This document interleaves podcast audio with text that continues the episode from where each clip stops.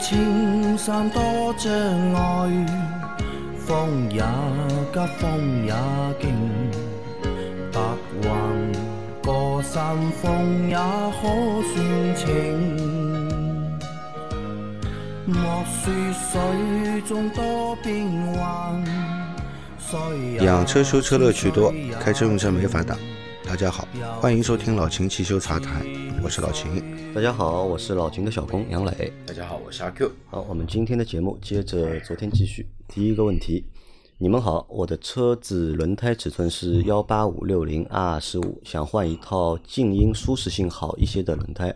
我看了几款轮胎，分别是米其林韧锐加强版 XM Two 加和倍耐力的 P 五以及马牌的 CC 六这三款轮胎，它们的价格都差不太多。我想问一下大师们，选哪款会好一些，会比较符合我的需求？在此感谢感谢。一个轮胎选择的问题啊，他现在看中了三个牌子嘛，米其林、倍耐力和马牌，下面的分别的三个型号，对吧？他看了一下，价格也差不多。他的要求是静音舒适性好一些，那还是选米其林吧，就选米其林。啊，因为倍耐力 P 五经营性并没有那么好啊。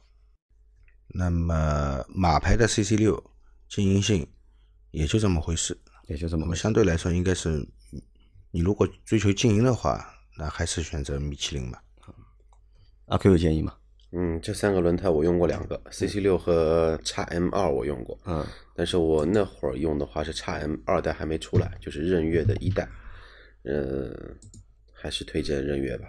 推荐任悦。任悦的话呢，就类似于什么呢？类似于那个米其林的旗下的一个叫主打性价比的一个家用家用型轮胎嗯。就是说它的话呢，就是说运动性可能说没有那个那个那个 PS 系列这么的突出，但是的话呢，它的一个静音性呢也没有那个叫 L L C 的系列的一个型号这么的一个突出，但是它整体的一个价位跟它的一个性能还是算综合比较好的。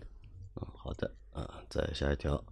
你们好，三位老司机，我的车子是二零二零款丰田致炫 X 一点五 CVT，跑了两万公里。现在夏天开空调，空调有异味，我想洗一下空调蒸发箱。我到修理厂那边，师傅说这款车子蒸发箱在中控台中间下方，不在副驾驶手套箱下边，清洗有点麻烦，需要把中控台下方整个中央通道拆下来，把里面的风扇拿出来，才能清洗到蒸发箱。具体如图所示啊。我家里的现代瑞纳也是直接把手套箱拿下来清洗就可以了，特别方便。我想问一下秦师傅啊，致炫 X 这款车为什么会把蒸发箱设计在那里？他们是没有考虑会去以后保养清洗的这个问题吗？我这个人有点强迫症，空调有点味道就要清洗，这要是以后经常拆的话，不把中央通道拆散架了嘛？我还担心老拆会产生异响，想问一下，有其他方法清洗吗？有哪些方法可以让脏的慢一些？关于一个蒸发箱清洗的问题，但它这个车呢，清蒸发箱的这个位置比较尴尬，对吧？要洗的话要拆，那这个问题要问老秦，为什么设计在那个下面？老秦也不知道呀。很多车 蒸发箱都在中间部位，嗯啊，最早的时候的车呢，蒸发箱一般都是在副驾驶部位的。那么现在越来越多的车把蒸发箱做到工作台中间下方这个部位了，好吧？这个设计也没什么毛病，我觉得，好吧？那么给你洗空调的这家店，它肯定是用的可视清洗，就是一定要拆到能看到蒸发箱了，啊、然后再用那个喷头带内窥镜的伸进去再洗，对吧？这个我并不推荐这样洗蒸发箱，为什么呢？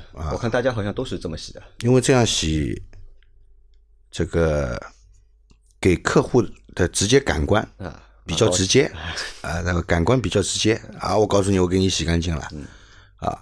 其实这些可视清洗的，它的喷剂不是一罐，你看到吧？嗯，它会两罐一般啊就是，它会先洗，然后再怎样，甚至还有三罐甚至还有三罐的啊。那我告诉你，它第一罐是酸性的，嗯而且酸性程度是比较强的。第二罐是碱性的，为什么要用碱性的？如果酸性的洗好，不用碱性的去中和它，嗯你这个蒸发箱是铝制的，很快就腐烂会漏的，好吧？因为它是酸性的，所以清洁能力特别强，嗯，啊，所以我们不推荐用这种方法去洗空调。对，你不推荐用那个？我从来不用这种东西洗，好吧？我都是用蒸发箱泡沫清洗剂来洗，它那个它那个 pH 值相对来说是比较中性的，它是完全是通过这个泡沫包裹整个蒸发箱啊，然后让泡沫在表面这个把这些垃圾啊、霉斑啊、垃圾啊给你这个咬下来，最后变成水排出车外。啊，第二罐呢，我我也是两罐，第二罐呢，我那个是除味的啊，并不存在什么这个有腐蚀性，哪怕是第一罐泡沫，你碰到皮肤上没有任何不良反应，好吧？那老秦，你那个方式需要拆吗？不用拆啊，不用拆为什么要拆呢？以前都不拆的，洗的都很干净啊。我洗完空调也，没人说马上又说，哎，怎么又有异味了？没有这种事情的。那你不拆的方式是怎么洗啊？是直接把那个泡沫喷进，打到蒸发箱里面，打到这，通过空调的那个出风口。不是空调出风口这种是不会做的人，好吧？要么通过这个风扇这里送进去，要么通过这个空空调的排水口送进去，就这两个地方给它送进去。啊，就不需要拆了。对的啊，那可以用这样的一个方式去清洗空调的蒸发箱。老秦这个呢，叫是什么呢？微创手术。像这位听众说的那边的修理工呢，是大卸八块什么概念呢？是，哎，我要切个阑尾炎，但是要把整个的胸腔全部打开，这种概念，就恨不得把你这个胸腔的骨头全部给卸下来，帮你洗一遍。啊，好的啊，那这个小伙伴就那也简单，换一家店吧，去找一家就是可以用老秦这种方式清洗蒸发箱的点，去给你的蒸发箱进行清洗啊。嗯，而且这个可视空调它第一罐是酸性的，那么第二罐的碱性的，那么你是不是每个部位都喷均匀了？你喷进去的碱性是不是能够足够去中和你的那个之前喷的那一罐酸性的，或者是酸性的喷喷的地方有的地方不够但是你的那个碱性喷的太多，碱性也是有腐蚀性的，对吧？所以不建议啊用这种方法去清洗空调，只是你当时看的时候觉得很爽，哎呀洗得很干净，是吧？好的，那下一个问题，呃，秦师傅好，请问大众甲壳虫换变速箱油应该换什么牌子的和什么型号的呢？需要换几升油？谢谢解答。这个问题不好回答。你是哪一款的甲壳虫都没告诉我，我怎怎么知道你是哪一个变速箱？对，这个我前面就在想，甲壳虫中国卖的啊，六速手自一体的 n i c 变速箱，对，新款的嘛，七速的 DSG DQ 两百，嗯，然后六速的 DSG DQ 二五零，你是哪个？换的油都不一样，换的方法也不一样。对的呃，两个变速箱嘛，一个是 AT 的，对吧？还有一个双离合的。啊，双离合还分两种了，对吧？所以你不告诉我具体的变速箱型号，我没办法解答你这个问题。而且，所以我看到他这个问题，他留言留了两次嘛，因为我在摘录的时候，我摘录了两次，所以你听到我们这个就是节目之后啊，或者是你看到老秦的留言之后啊，你再给一个就是追评啊，告诉他一下你是什么时候的车啊，至少你要说清楚你是用的哪一款变速箱，嗯对吧？否则的话呢，很难跟你说清楚。嗯，要不我全都全都说一遍。哎，要不你全都说一遍吧，呃，如果是那个六速的自动挡的呢，嗯那么四升油四升，嗯，啊，四升油，好吧？柴油底壳还他还买得到原厂油吗？买得到，还买得到，买得到，还有很多车继续在用这个变速对箱。，那么柴油底壳换电子，换这个这个滤网嗯，啊。那么双离合的，如果是双离合的，嗯，那么如果是干式双离合七速的那个，呃，换两升油，两升，专用油。两升专用油，对，啊，如果是湿式的，我想一下几升油啊？湿式的好像是六升油吧？Q 那个车应该都是湿式的 DQ，好像是六升油吧？湿式的 DQ 应该是六升，对啊，我记得是六升是六升油。然后它有一个外置的滤清器，是纸质的，啊，有点像发动机的机滤一样，外面一个塑料壳子拧开来，里面有一个纸质滤芯，给它更换掉。但是更换这个滤芯的时候，这个塑料塑料罩子外面上面螺纹上面会有一个密封圈的，这个密封圈一定要换啊，不换的话以后要漏油的。啊，好的啊，来再下一条，凯迪拉克 CT 五啊，目前用的 4S 店的原厂嘉实多零 W 二零送了我十次机油机滤，呃，七千五百公里保养，建议不建议五千公里换一次？快点用完后换其他更好的机油，请大师有没有推荐的机油？有没有必要换三零粘度的？通用的认证有多大的意义啊？谢谢解答。平时开车小猛啊，四五千换挡很经常。嗯，是一个关于机油选择的问题啊。嗯，他现在送了他十次嘛，十次的小保养，对吧？送的是零 W 二零的，是七千五百公里保养。有没有必要 CT 做成五五千 CT 五应该是带这个闭缸技术的发动机，嗯，那还是用零 W 二零的机油还是用零二零？哎还是用没有必要 0W 去升级20这个粘度啊。但是这个零 W 二零的机油呢，你老是要超过五千转这样开呢，这个发动机其实真的受不了。嗯，真的，这个低粘度机油啊，嗯这个你这个发动机老是这样高转速这样跑的话，其实真的受不了。嗯，啊，还是温柔一点吧。啊，那他现在还有第一个问题嘛，对吧？本来是七千五嘛，对吧？现在送了十次嘛，嗯，有没有必要缩短到五千公里就去做一次？那如果你经常这样高转速开的话，我觉得五千公里换应该的应该的啊，你不要用到七千五了啊。好的啊，然后那个粘度也没有必要升级。那如果他后面要自己选机油的话，你建议他选什么？有没有必要选有那个通用认证的？嗯，这个倒不一定，这个不一定，对吧？。对，这个倒不一定。好的。那机油选什么呢？我们也有零 W 二零的机油啊，我们也有，对吧？对他我算一下，他十次用完之后出保了吧？出保了，啊，应该出保了。出保了。啊，那等你那个出保的时候来找我们，好吧？因为这个要还要过两年了呀，两年之后我们也不知道我们在卖什么机油。好，再往下一条，请大师杨老板，我的一九款丰田凯美瑞二点零豪华版带自动启停的，发现偶发故障。呃，故障过程时，等红绿灯时啊，深踩制动踏板，发动机熄火；绿灯时抬起制动踏板，发动机不启动。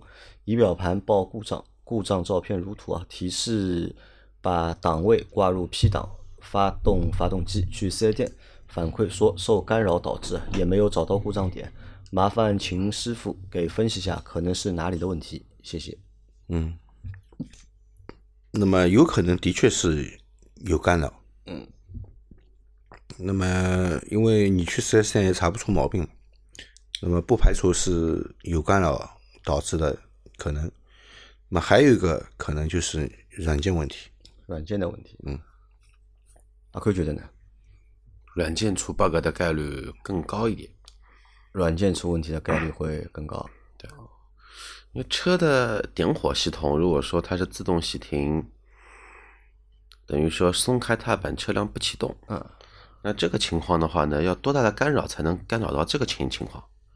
那边上起码得有一个信号接收站了。嗯，你哪怕说不一定，这个倒不一定。我跟你说啊，嗯，嗯，你以前在进口大众上班的时候，哦，你你那个时候是做销销售的啊，不是售后的。呃，也有，就是那个车子停到某一个地方，遥控钥匙打不开了，遥控钥匙打不开，能打开门，但是无法启动，但是发动不了车，这个比较正常。它就是周围有次有干扰。但是它这个是车辆已经是正常在工作情况下用的自动启停，那等于说发动机安全的防盗这一块的话，已经就是说默认为关闭了。了。那说不定它正好行驶到哪个地方，正好有 有比较比较强的这个干扰源呢，对吧？给他一个什么建议而且它是一个偶偶发的嘛，对也许就那么一次，嗯，对吧？也许那有可能是周围有干扰，有可能的。好的，那这个只能先这样，对吧？你后面再开，如果再发生这样的情况，那么再去做一个解决的判断，啊。后面如果再有问题的话，就可以考虑是那个软件的问题。嗯。好，再我来下一条，问一下三位汽车达人啊，卡钳罩到底会不会影响刹车安全？唉，为什么要装卡钳罩呢？这么说，卡钳罩呢会不会影响安全？这个问题呢很深奥。怎么深奥呢？卖卡钳罩的人肯定说不影响。嗯，我甚至于说，在某短视频的网站上，然后不是经常关注一些汽车嘛，曾经也有推送给我说，哎，我们这边已经升级到第五代叉车卡钳罩，你什么车型，我给你专专，我给你专专用的一个那个位置。它是什么概念呢？它是通过罩子都是塑料的嘛，后面的话呢，这四个卡扣，以前呢最早的那个他们所谓的第一代。一点零版本的，就是用双面胶粘那种的话呢，粘了时间长了肯定会掉，掉的过程中呢，会把这个塑料片给打碎，打碎之后的话呢，有可能会造成什么呢？塑料片去打卡钳，打不打得坏嘛？打不坏的，打不坏。但是打油管，但是它打油管的话呢，一打一个准。啊，所以说刹车卡钳罩是不会影响安全。首先这个结论是肯定的，但它并不会对你的轮毂啊，会不会对你的刹车盘、对你的刹车卡钳有什么损伤？更可怕的，它可怕的是在于你不知道什么时候你的刹车踩下去是没有了，因为油管被打掉了。因为油管没了。嗯。那么现在的话呢，它升级到什么呢？升级到那个五代，它是通过。啊，这个名词很好，专车专用。嗯，什么车的卡钳，它配合什么样的一个卡扣，把你完全给卡死。但这样的话呢，也会产生另外的一个问题。呃，城市短途用车还好，如果说长时间的话呢，走山路，连续下坡情况下呢，你的刹车卡钳温度一般都会超过两百。那这个时候的话呢，你的卡钳一。它的散热性会比较差，你的理论上你的热衰竭也会来的比较早。对的。二的话呢，万一说卡钳罩化掉了，化到你的卡钳上，并且化到你的刹车片上面，那这个一不美观，二的话呢，清理起来会很累。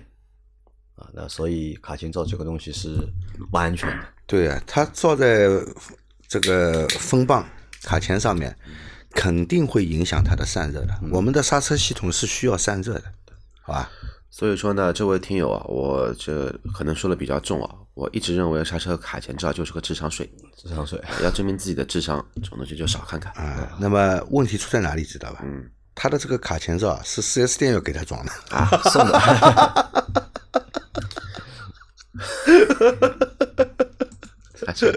哎呀，我看到了以后，这他这样回答我，我看到了以后，你什么品牌的 车子？对啊，我说这个得在我们新期的节目里面给我们留个言，也让我开开眼界。一般这个东西只有什么呢？只有只有只有淘宝和这汽配城里面才会有买，四 S 店怎么会买这个东西？好的啊，那这个东西不安全啊，不建议使用。然后再下一条。三位老师好，拆车件不是不被允许吗？为什么成田等拆车件集中地发展的这么风生水起啊？如果比较敏感，可以不读啊。拆车件，拆车件一直是合法的，一直是允许的，对吧？车辆报废的那个拆车厂里面，一直是可以对外销售这个汽车的旧零件、旧部件的。但是有两样东西是不卖的，哪两样？发动机缸体，嗯，因为它上面是带钢印的，嗯，不能买的。好吧，还有一个就是车架，因为上面也是有钢印的，这个是不允许卖的，其他的都可以买，其他都可以买。拆车件的话呢，其实你说成田那边发展的这么风生水起啊，其实，我们先说说看来源吧。来源这一块的话呢，国内的报废车，报废车啊，拆，国外的话呢，之前其实是允许进口那个二二手的一个那个那个汽车配件的，就所谓的洋垃圾。嗯，如果说是走私的那一种。那肯定是不被做允许的。但成田的话呢，目前做的，反正现在的话呢，还主要都是一些合法合规的这么一些配件啊。或者我们可以这么理解，这个合法合规或者允许不允许啊，只是看它流通在哪些渠道，对吧？那你说拆车件流通到四 S 店去，对吧？这个我觉得应该不太现实，嗯，对吧？这个是肯定是不允许的，或者是四 S 店本身就不会做这样的事情。但是你这些拆车件在民间渠道，对吧？或者在二级市场，对吧？你自己去流通。这个也没人来抓你，也抓不住你，这个对也没办法的。这个本身就是可以销售的呀，没有说不合法。而且，并且你不要小看拆车件，因为拆车件这个东西啊，解决了很多人的问题。对，对吧？有些老车你买不到新配件，你只有拆车件，你不修吗？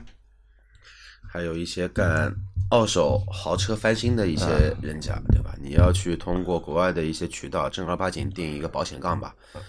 现在量比较大的小牛的保险杠，你定一根，你猜猜看得几万？合下来能买一台 GK 五，可能还不止。但你找个拆车件，可能就十分之一的价格。对的。好，再下一条。三位老师好，坐标厦门，从去年开始啊，已经有四五次人在家中坐，手机上的停车场公众号却收到自己车辆在同城的入场信息，每次都是同一个地点入场，让我怀疑是不是自己的车被套牌了，还是对方车牌号相似被误读了？有没有什么方法求证来消除隐患？报警吗？还是摇人抄家伙直接去实地查看？